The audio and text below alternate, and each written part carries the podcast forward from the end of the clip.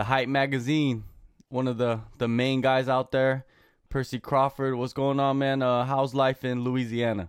Uh, life is good, man. Life is in Louisiana is kind of like everywhere else. It's a little up and down right now, but uh, we staying safe, man. We staying inside as much as possible. Um, you know, following the guidelines, man. Wash your hands, stay clean. If you're out too long, wear a mask. That's pretty much the the theme everywhere right now. So I don't think anything separates us. Are you a, a native of Louisiana? Yeah, born and raised, man. Been here my whole life. Like I said, I make 40 in July, so I've never left. I mean, I've traveled to cover fights and things like that, but I'm I'm planted. All right. Well, the one of the main things I always wanted to ask somebody from Louisiana is uh, Popeye's chicken because that thing is worldwide now. Um, what is your how do you rate Popeye's chicken? Is that is that something that is authentic?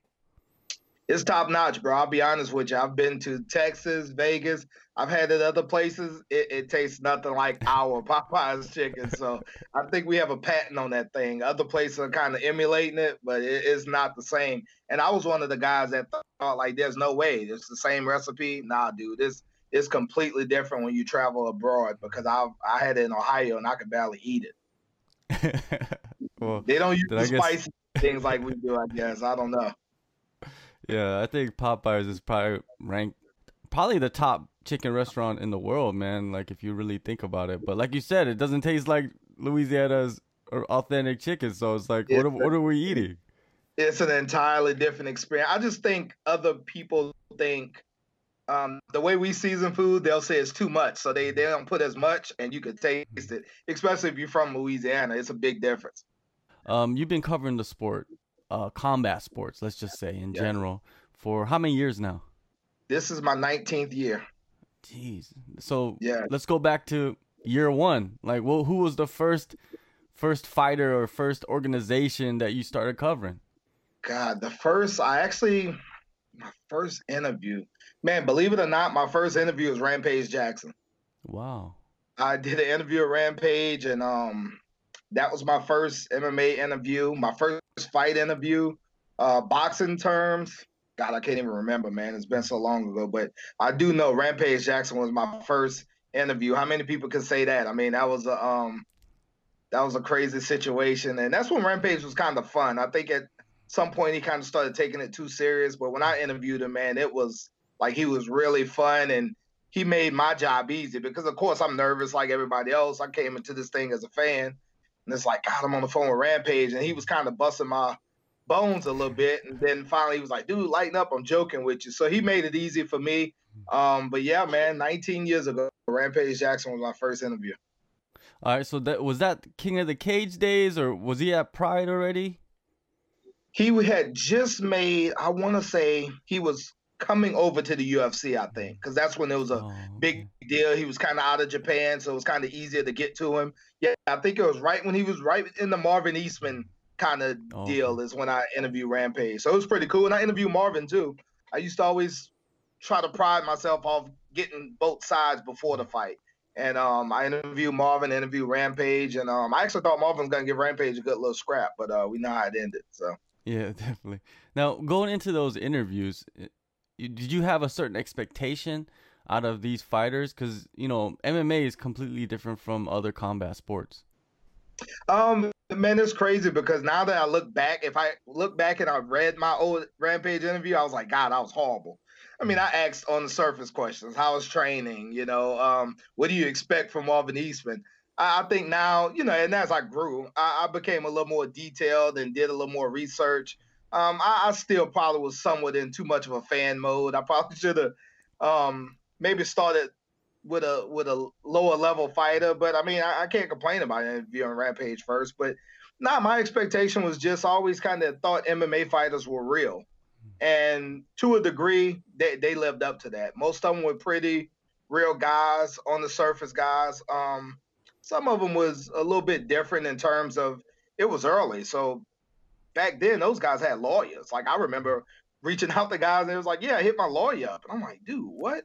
You know, I was used to dealing with publicists and things like that. But yeah, some of those guys back then had, had lawyers. So it was a little bit different getting a whole like I see now, man, through social media, you can pretty much get anybody. back then you really had to grind to get interviews. So yeah, getting Rampage was it wasn't easy, um, but I, I was able to get him. He he kind of met my expectations. He was a laid back guy. Like I said, he was a little more fun then. Do you think it's easier now to cover the sport than it was back then? Absolutely, because um, God, I don't, I don't, I'm not even sure they had MySpace back then. So it was all about just if you can get an email on one of these guys, and most of the time the email was a publicist or a family friend that kind of handled their business, call themselves a travel agent or whatever. Now, I mean, nine times out of ten, if you have an Instagram, Twitter, Facebook, or whatever, you can get some sort of contact on them. So yeah, it's definitely easier now, and, and I, I, think now um, some of these organizations accept um, not so good content. Like they'll almost accept anything. It was so difficult to get a credential back then to go cover an event, especially UFC.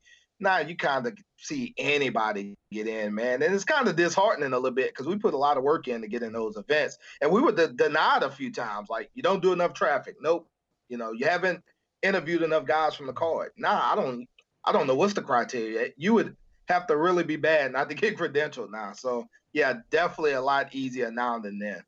From what I know eh, with the UFC, you know, like it's a little bit harder still for the U to get credentialed for the UFC. But okay. if you're a newspaper or a local publication, I think you can get credentialed for certain events if you if they're coming to your town. But if you're like a, uh, I guess uh, a what, what would you call it like a fringe website they i don't uh-huh. think they will let you get into the into the into the event because you know like when you're on the fringe it, they don't really accept you too much. You want you want they want some big names out there. yeah no one wants to give you that first shot man and it was rough back then. And i guess i'm talking more on a boxing term too. Like boxing i see anyone get in. Ufc it probably is a little bit difficult but like you said i know they pretty much open the doors for the locals. That makes sense. I get it. You know you want the local coverage and the guys that's gonna be there. But yeah, um, it, it was it was man, it was it was scratching scratching a chalkboard for a while getting an event. Do you you know on the flip side, do you feel like right now it's oversaturated the media? Absolutely, one hundred percent. Um, I was talking to a guy the other day, and I, am not even sure this stat is true, but it wouldn't shock me. He said they have over fifty thousand um, combat sports podcasts and YouTube pages and things like that way too much, man. I mean, some of them, it, like this is a real show we're doing. You go on some of these shows, and it's the picture is deceiving. It's obvious clickbait once you click on it, and that's probably more prominent than actual good shows because people are trying to cash in. People looking for a quick, you know, subscription. Mm-hmm. Someone, you know, give them a click, and it's just it's definitely quantity over quality now, and it used to be reversed. Yeah, the the term clickbait. You didn't have that 19 years no. ago when you first started. No, if you had clickbait then you wasn't you wasn't getting any attention. I mean, they had a few guys that would try to sneak things on you, but they was they were obscure. Now that's almost the norm. Like you gotta it's almost like they're competing to see who can put up the most clickbait. And it's things like, you know, will Dana White be able to pull off UFC 249 on a private island? Question mark, question mark you couldn't get away with that back then. It had to be like solid information. And now, like you said, they have 50, even if you cut that in half, they have 25,000 combat sports pages on YouTube. That's probably 20,000 too many. Yeah, yeah, I, I agree with you on the oversaturation of it. And, and uh, another big topic in journalism is uh, stealing content. You know what I mean? Like yeah. not crediting each other you, yeah, you've dealt with it. Talk about your experiences with that. Man, I, have dealt with it. I've had some pretty cool guys. I won't even mention them, but um, it's a pretty prominent MMA website, and they were cool about it. Like, listen, dude, the writer that submitted it didn't give you credit. They, they change it right away. And then you have some websites, man, that just they don't care. I don't know if they they don't think they're gonna be around long enough to be sued or be hackled or whatever, but they just they ignore the emails and take it as their own content. I've had guys rip my entire interview, copy and paste it, no link. Entire interview. I think it was with BJ Penn or somebody like that. I interviewed, mm-hmm. copied and pasted the whole interview. So yeah, I've dealt with it, man. It, it, and it got to a point where the way we're talking about clickbait now, that's how um, copywriting had got for a long time. And then those websites didn't stick around long, obviously. But yeah, I've definitely dealt with it. Yeah, you make a good point about websites uh, not sticking around too long. They No. feel like, hey, you know, I don't got no money. I don't, you know, like let me get these clicks while I can. That's it. I think a lot of them they thought it was going to be an easy way to get a credential, go mm-hmm. cover events for free, and then you get a few denials, and it's like, okay, it's not worth my time, you know. So I think that's what happened with a lot of them. They thought it was just an easy way to get into a UFC event, easy way to get into whatever kickboxing, Bellator, and once they saw it wasn't so easy, and you actually have to put in quality work, they bowed out, and that's why I didn't hound them too much. I mean, it sucked because some of the people that stole your site, they would go on all these message boards and post it as their own. That's what message boards was big time, and um, you know, it take away clicks from what I did, the, the work that I put in. But like I said, most times when you do things like that, you you don't last long. Yeah, yeah. There's I don't even know how many websites that even I work for in the past five or so years that Came have, in yeah, just they just disappeared. Like even some of the work that I've done is gone. Like the Yeah. website is is just it's gone. Like I didn't even Domain know that. I didn't even know Yeah. that. Like I would have I should have saved everything. Yeah, man, I, I got wise to that because I saw a few people. I had a few writers hit me up, and they was like, "Dude, I wrote for this site," and I'm like, "Send me a few of your articles." And they was like, "That's the problem. You know, the website, the domain is basically non-existent." So I, I kind of got hip to that, and I started saving things. And even if you don't do anything but take a screenshot of it, just to whenever you move on, just to have proof that that's your work. Hmm. Because you're right, man. Some of these sites just picked up, and when I say disappeared, they disappeared. Yeah. And they had some pretty good writers for some of these sites that just kind of relinquished with the site. Like you just never heard from them again. And that was weird to me. But I think that was kind of the phasing out who was going to be around and who wasn't. Now going back to interviewing fighters, who was the first fighter where you interviewed them and you felt like before they were even a star that you're like, oh, this guy or this girl is gonna be huge, and and I'm interviewing them in the beginning stages of their career. I'll tell you someone I interviewed, and I don't know if they ever became huge in the MMA sense, but I remember interviewing a young Shayna Baszler, and she mm. was so gung ho about WWE. Like she was an MMA fighter. God, I think she was in Strikeforce when I started talking to her. And Josh Barnett, there's a video out there with Josh Barnett thanking me for interviewing Shayna, and you know that was his his girl. I think he trained her. And I was like, Shayna, you really don't want to be doing this. You really want to be in the WWE. And she was like, I do, but it's so hard to get in there. Man, I watched WrestleMania with my daughter, and it was it was it was almost I felt like a proud dad watching her because I know I know the grind she put in to get there. So I would say Shayna Baszler, in a sense of dream chasing, that was her dream, man, and she made it. I mean, she made it to the biggest stage. Um, I was the first, and we always talk about this. I was Daniel Cormier's first interview. Okay. Um, King Mo, who's like a brother to me, he was like, "Man, they got this guy. You got to interview him. He's from Louisiana, like you. Think y'all get along great. He just signed a strikeforce." I'm like, "Okay, who is he?" He was like, "Dude, he's an Olympic wrestler. His name's Daniel Cormier." So I was his first interview. Crazy story is we played each other in high school football and didn't even know it till like a couple years ago. he went to Northside, I went to Salmon, and we met in the playoffs. And of course, we beat the snot out of him. But um, yeah, that's a brother of mine too, man. Daniel Cormier, he's definitely one. I remember I was his very first interview in the MMA sense. I'm sure he did a ton when he was in the Olympics. And uh, Shayna Baszler, those are two that stick out to me. Yeah, definitely. Uh, Shayna Baszler, you could you could tell from early, like even I think on the Ultimate Fighter when she was on that show, you could tell that she was gonna be something. When whatever she does, she could Yes. promote herself very well. Uh, and of course, DC, come on, a legend of the sport. Yeah, if, you know, if you go back to the Strikeforce days before the UFC, I think a lot of people don't remember that where he won the heavyweight tournament. Yes. I interviewed DC before. You'll have to help me with this one. What was Strikeforce's little like up and coming fighter series? What did they call it? Challenger. Challenger, the Strikeforce Challenger series. I interviewed him probably a month before his first Challenger series fight. So yeah, I go way back with DC. He's a great guy, family friend. Um, same with King Mo, guys like that. But um, Shayna sticks out to me as well because even the whole Queen of Spades bid she did, I was like, Shayna, this is a wrestling. And she was like, I know, person. Like I'm trying to get in. And the way she went about it, uh, kudos to her, man. It wasn't easy for her, and she made it. Yeah, yeah. Um, Strikeforce.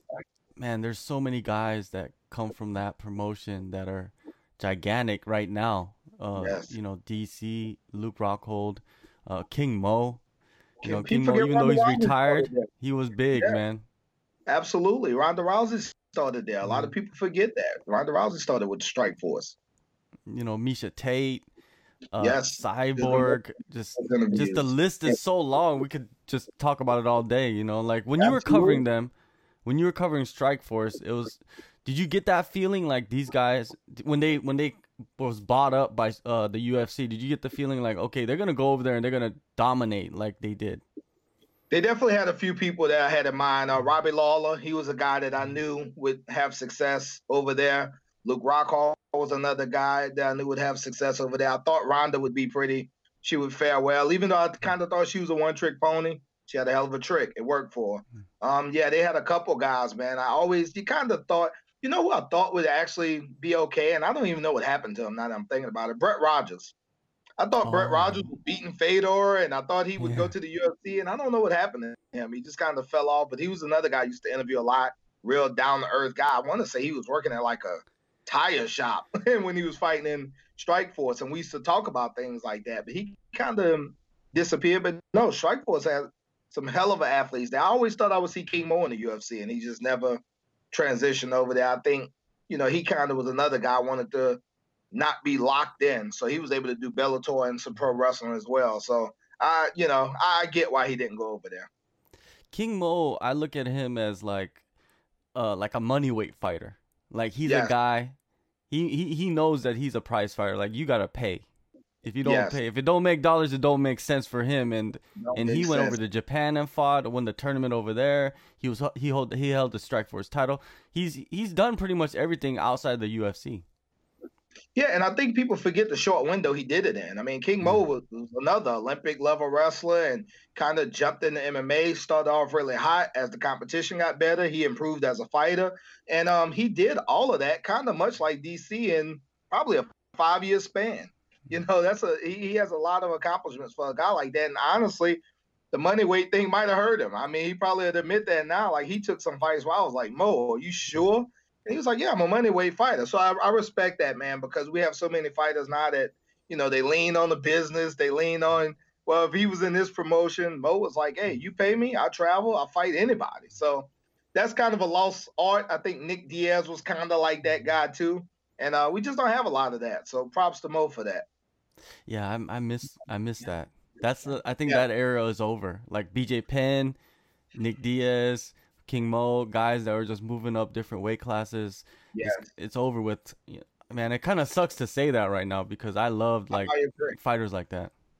Even even when Bellator kind of went away from the tournament format, you can kind of feel it leaving. That's Mm. that was kind of the last of it. You know, guys jumping around and doing things that you may consider crazy, but if they pull it off, they're genius. Um, I agree with you. I think those days are over. I think fighting now all around the board is so much of a business that you know these guys are making business decisions now and not so much taking risks. Yeah, good and bad. You know, I mean, these fighters they need to make money in that short window that they have because fighting is probably the shortest window, com- maybe even shorter than the um what NFL, right? Well, F- what- do you think NFL is shorter?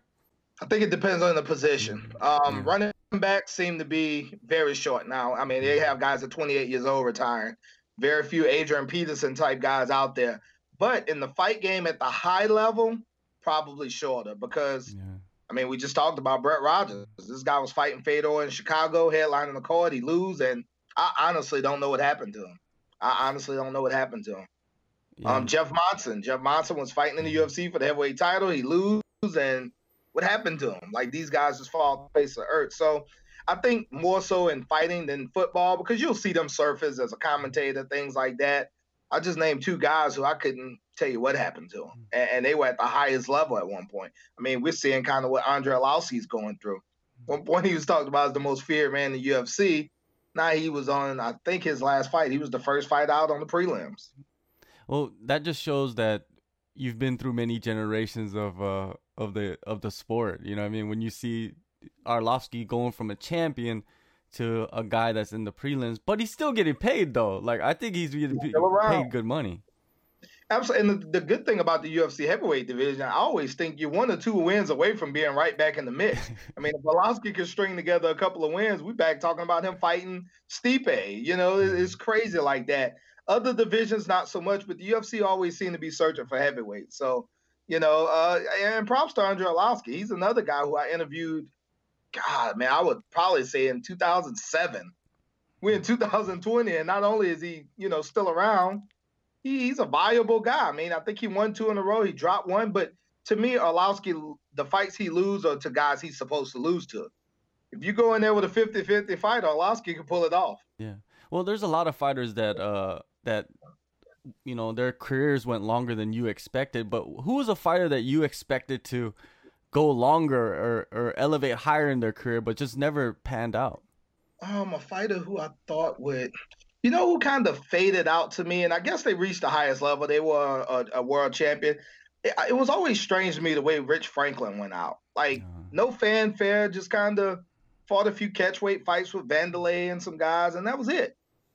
Um, I always thought his ending would be better. I guess I, I I wouldn't say he was someone who I thought would be better because he was a world champion, but I thought his ending would end differently. So definitely Rich Franklin trying to think of a guy who I thought would be better, and it just it just didn't pan out for him. Um, I hate to say it because he's my boy, man. I thought Rashad Evans. I thought his career would go a little differently as well. He um, once you see guys go from you know 205 to 185, and then Hennett going at 170, that that's dangerous. Joe Daddy Stevenson is another guy who I thought the world of at one point, and um, I think the BJ Penn fight really ruined him. Um, I, I, was very high on Joe Daddy. So I guess that would be it. Kind of, I guess, TUF alumni guys. Some of the guys that left TUF who you thought would, you know, really. And, and Rashad won the title. I just thought he would sit up there a little longer than he did. No defense. He lost his, you know, the next fight to Machida. No shame in that. But I, I just thought his athleticism would take him a little farther. Yeah, yeah. There's so many guys that you expected longer title runs from, but it just yeah. like it just didn't happen. And and you know this sport is rough. You don't know you don't know what is going on in their camps and and what kind of injuries that they're facing. And and you know you know by talking to the fighters and interviewing them, there's stuff that they tell you that you can't print, but you yes, know stuff, right? Yes, I always tell people, man. I've had more off the record conversations than on the record conversations, and that's how you gain trust. You know, if you if you slip something out, it, it, you know, you probably lost that fighter. So I always keep it to the vest. Um, I, I, just off the top of my head, I'm thinking, what happened to Sean Sherk? Remember Sean Sherk? He was yeah. like the guy fighting BJ Penn, and just some of these guys just fade to yeah, who knows where, man. But um, yeah, no, you're absolutely right. There, has been a lot of off the record conversation. I've talked to guys who I know was injured going in the fight, but it's like dude, I haven't fought in four months. I got to make this check. You know, what am I mm-hmm. going to do? So yeah, outside of a cut, a lot of fighters fight injured. A lot yeah, of the, the like journalism, you know, covering the sport. I think that's probably the most important thing that you need is Trust. to build those relationships with the fighters. Yes. Like, because I, from my experience, fighters will link you up with other fighters. And, oh, absolutely. And that network can go far. That arm can reach long. Yes, I, I built a pretty good relationship with John Hackleman. He put me on the phone with Chuck Liddell. Chuck Liddell put me on the phone with Court uh, McGee. Um, you know, and it's just a mm-hmm. running thing of, hey, I'm training with so and so today. You want to interview him? So yeah, it's it's about building relationships. It's about gaining trust through these guys because, uh, uh, you know, a lot of these fighters have been burned, man, like through the media, and I think that's another issue with the media now is that you could post a YouTube video where you didn't have to talk to that fighter but if you cover him in a crappy manner, what, what's the end goal to it? You know, you're never gonna have a relationship with him. You're never gonna be able to talk to him, and you see that more and more. I've seen fighters point out and say, "Him, hey, he got to go. He can't be in here. He said this about me."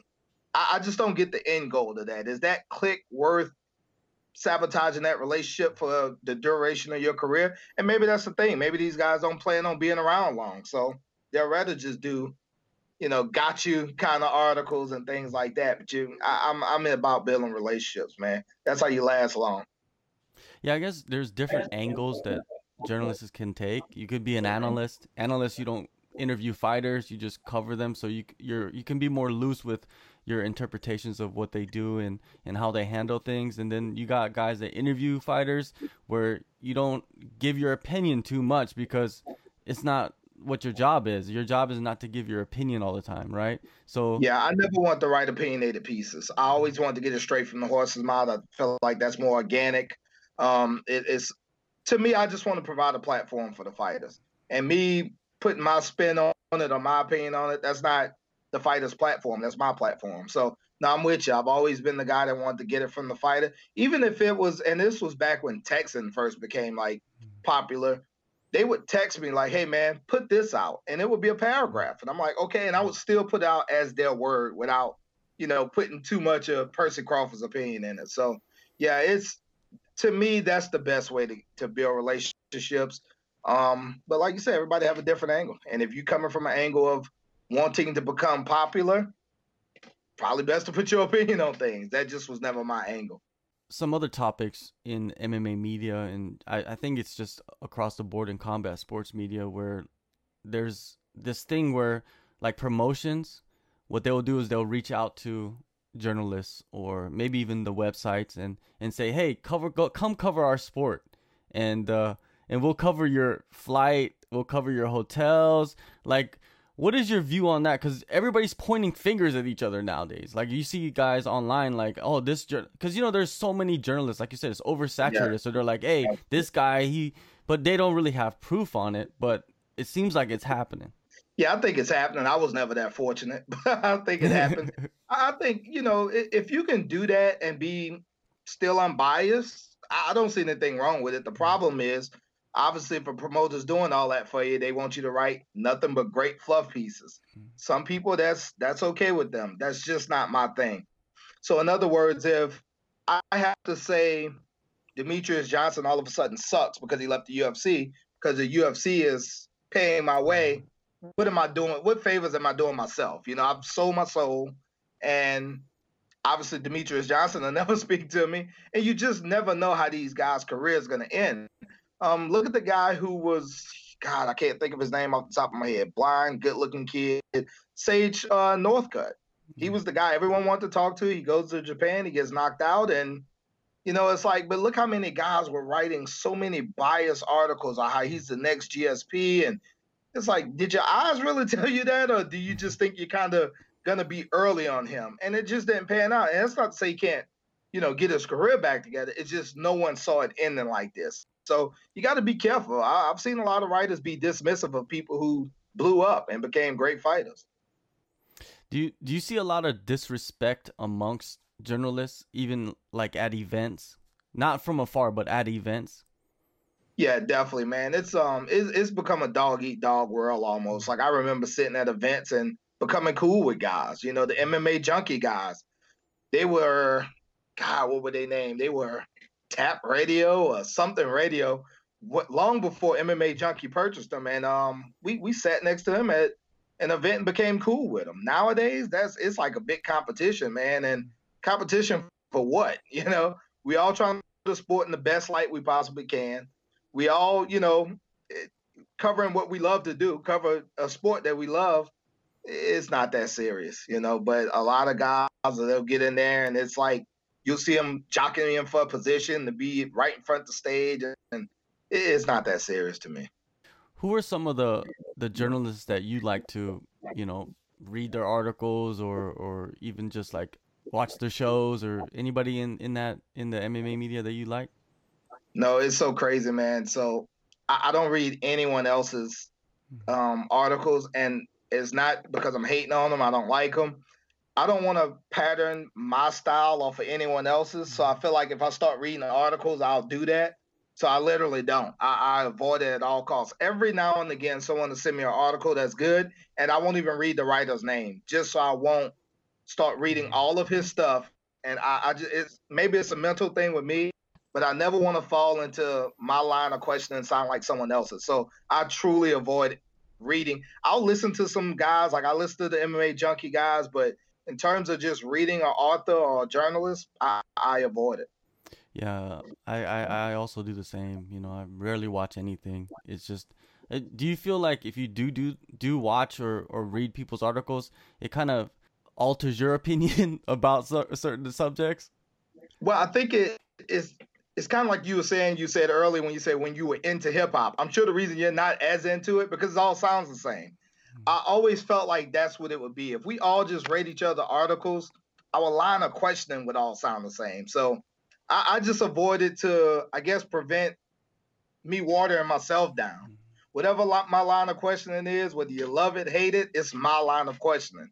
Um, if I was to read 10 people's things consistently, I think I would start asking my questions like them, or I don't know. I just don't want that cross contamination, I guess you would call it.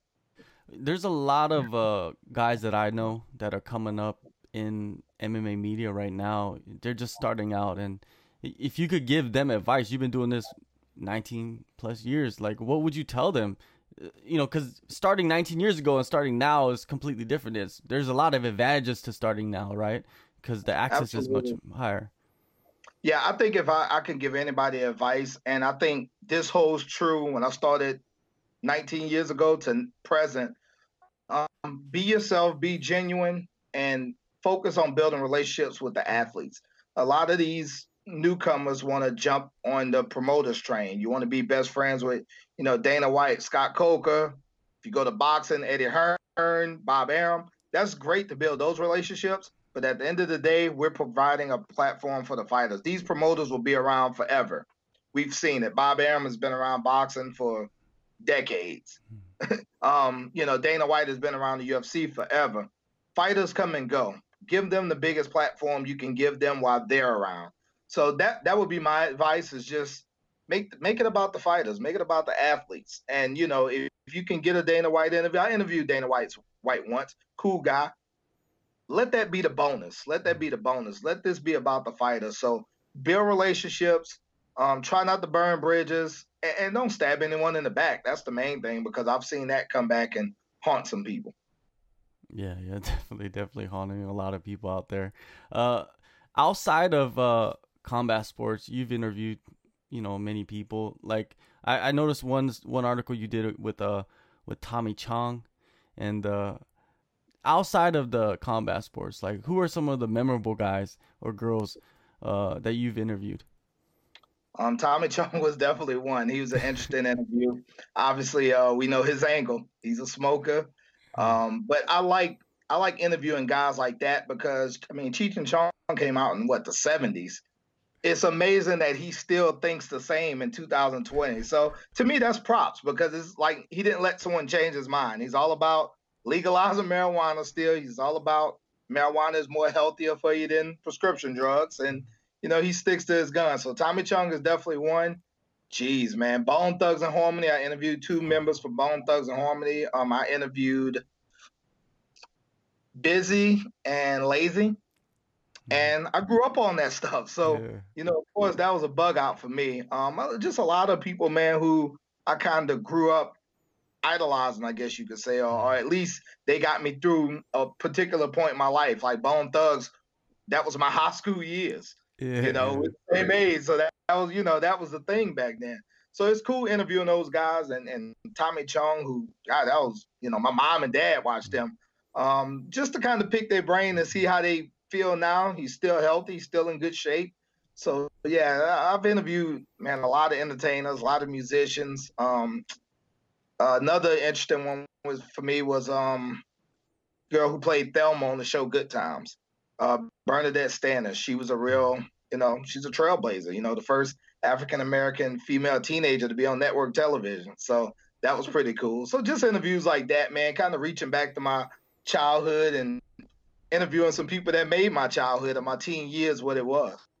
You do you think it's a I don't know you could say mistake for journalists, but do you think journalists should start like reaching out to not just if you're covering sport uh, fighting it's good, but you should reach out to other you know like actors like you've been doing, you know, actors, musicians. Should you be doing that and just start writing about all different topics? If you're comfortable doing that. I think uh, you know, some people always use the term stay in your lane. I didn't want my lane to be a one way street. Mm-hmm. I wanted my lane. I felt like I always feel like if you give me 30 minutes to prepare, I can interview anybody. Mm-hmm. That's my motto. That may not be the guy that's covered combat sports only for 10, 15 years motto. So if you feel comfortable, I'll give you an example. So when you go to these UFC events, you'll see some celebrities there, Shaq and people like that.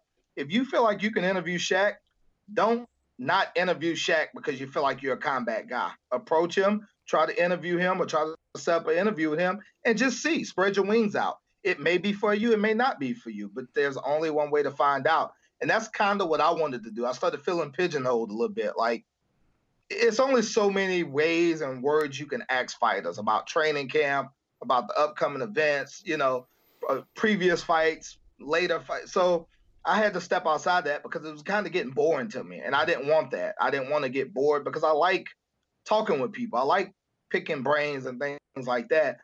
So it started off with me interviewing a guy that was a combat sports fan, but he was a rapper. Hmm. And it was a different angle for me. I thought the interview went well. He thought it went well.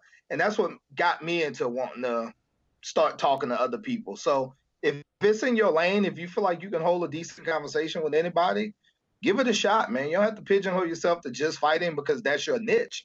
You know, step outside your comfort zone a little bit. You'll be surprised. It might be better than you expect. Yeah, yeah, that's uh, yeah. I just started like reaching out to uh the boxers. Like I want to get more boxers on the show, and and actually I do want to interview actors and and whoever you know what I mean. Like even yourself, you know. Usually I don't interview other journalists, but I was like, oh, I gotta take this opportunity. You know, Percy's done so much, you know, in the past, and it's just like I could ask you anything, and you'll have an answer for it.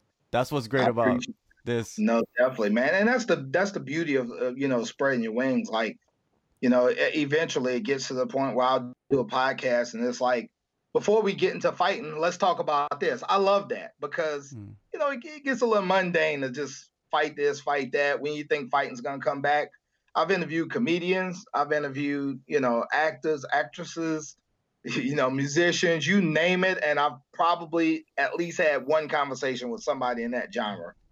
I want to talk about hip hop, man, because you and me we're about the same age, so we we yeah. could go all day. Like the '90s, I you know I recently tweeted something about the '90s, and I was like '90s hip hop, rap music.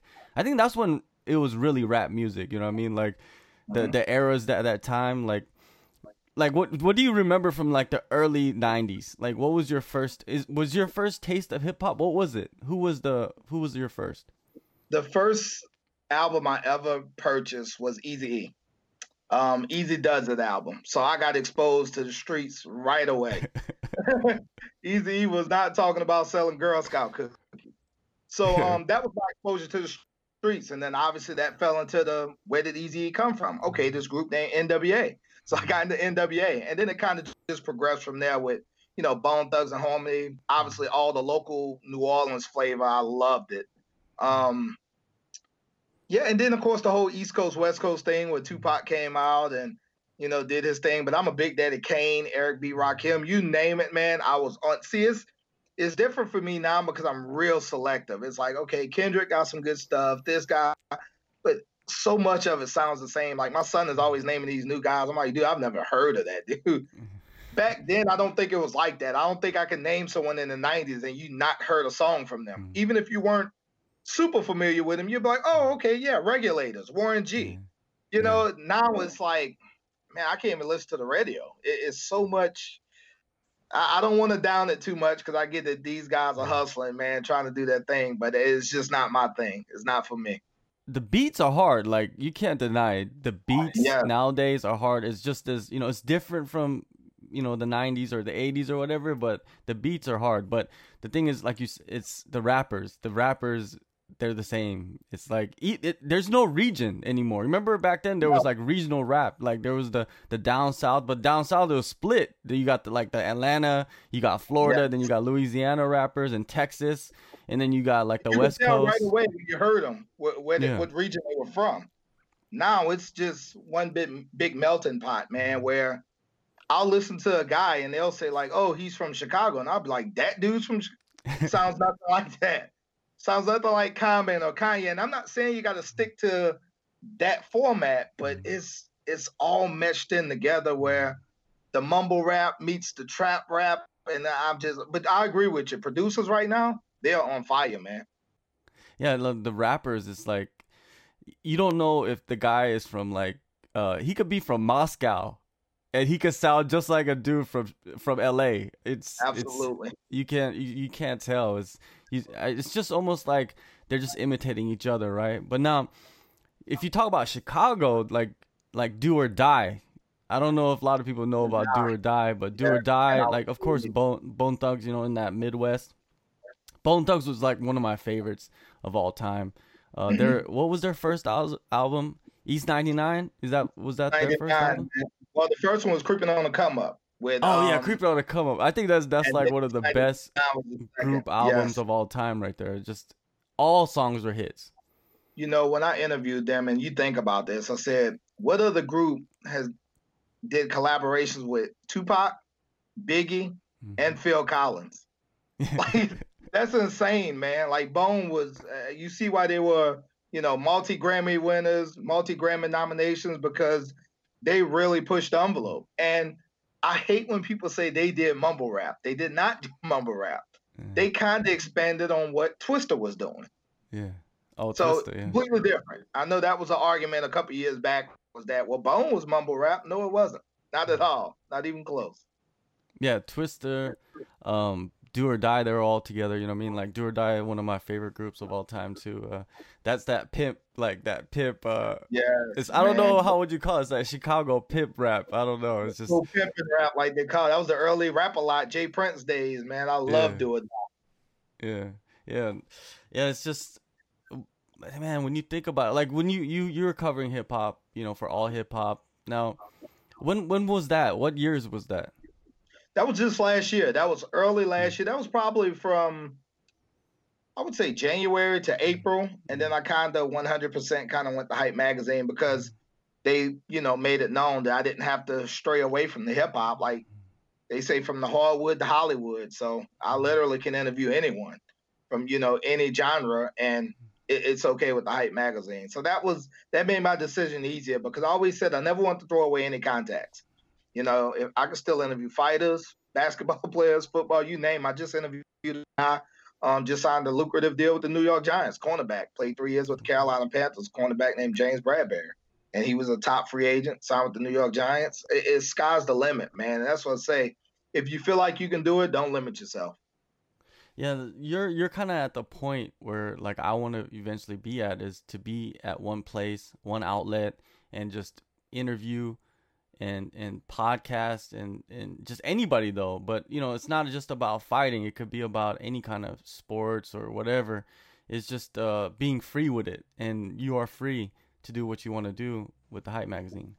It's great man. I'll, I'll, give you an example. My family went on a cruise a seven day cruise and it was all over. And they had a comedian spike davis on the cruise. And they called my kids called man you got to interview this guy. He's so funny if I was stuck in a fight website, if I was stuck in a hip hop only, that interview wouldn't have made sense. By me being with this outlet, it made sense. I reached out to him, he hit me right back, and I ended up interviewing him. So just cool little stories like that, man, to where I don't feel like, oh, that would be a cool interview, but I work for a fight website, you know, so it wouldn't make sense. Um, it just made all the sense in the world to to go this route for the the way I wanted to go because much like you're saying, I started feeling like, okay, what fighter now that I can interview that I would even get up for? Because a lot of these guys, like the Wanderlei Silvas, they're not into doing interviews, and that that would be my only push now is to interview some of the legends, because just much like we are talking about the hip hop game, the fight game is kind of watered down a little bit. Not watered down in the sense that these guys can't fight, just watered down in the sense of we see more fighting on Twitter than in actual cage, an actual ring. You know, you see these guys go back and forth on Twitter, and it's like, dude, y'all, y'all in the same organization, sign a contract, and then nothing happens. So, you know, it's it's good to spread your wings, man. Just because the entertainment world is never stale, there's always something going on. The music world, there's always something going on. If it's not rap, it's R and B. If it's not R and B, you know, it's another genre. So, uh, you know, this this is where I want to be at, and it sounds like it's where you want to be at. Yeah, yeah, definitely. Like it's it's about taking one path and going on to another path, right? It's just there's paths in this mountain of media that you're gonna go through, and and it's just starting. Like right now with this uh like lockdown and all these things like isolation and going on i think this is the best time if you're stuck in one path is just hop on another path because fighting is there's no event so you know you could write about stuff but there's nothing going on so maybe you should write about something else maybe you know hop on and uh like of course you're interested in many different things it's not like you're just interested in in fighting only which I, that, that would be kind of weird right if you're only interested in fighting that's your whole life yeah, no, listen, especially now, like you said, we're all binge watching something on Mm-hmm. Netflix. We're all, you know, we're watching more than just fighting because fighting's not available. So Mm-hmm. why not branch out? You know, you you have this main road that you got on, and that's fighting. But you can create so many other Mm-hmm. avenues just off of fighting. I've interviewed actors that say, send me an interview you did. And I'll send them one of my fight interviews, and they'll be like, oh shit, you interviewed Chuck Liddell. I love Chuck Liddell. So, you know, that it, it wasn't like, oh, you only interview fighters. I want to talk to you. They just want to see pretty much your setup, your format, and if they they approve of it, it's nothing to get a lot of these people on the phone, man. It's it's a lot easier than I thought it would be. I remember when I first was like, you know what, I'm branching outside of fighting, dude. For the first two weeks, I emailed probably 50 people. I may have heard back from two, and I was like, uh oh, what did I get myself into? And then it just started flowing, and now, not bragging, but I can hardly keep up with you know publicists hitting me up for requests with musicians and actors and acts. So it's it's it's no different than the fight game. I started off with three numbers in my phone fighters. You know, I, I believe it or not, I think it was Randy Couture, Rampage Jackson, and then somebody like Cole Miller or somebody like just a, a odd threesome to have in my phone.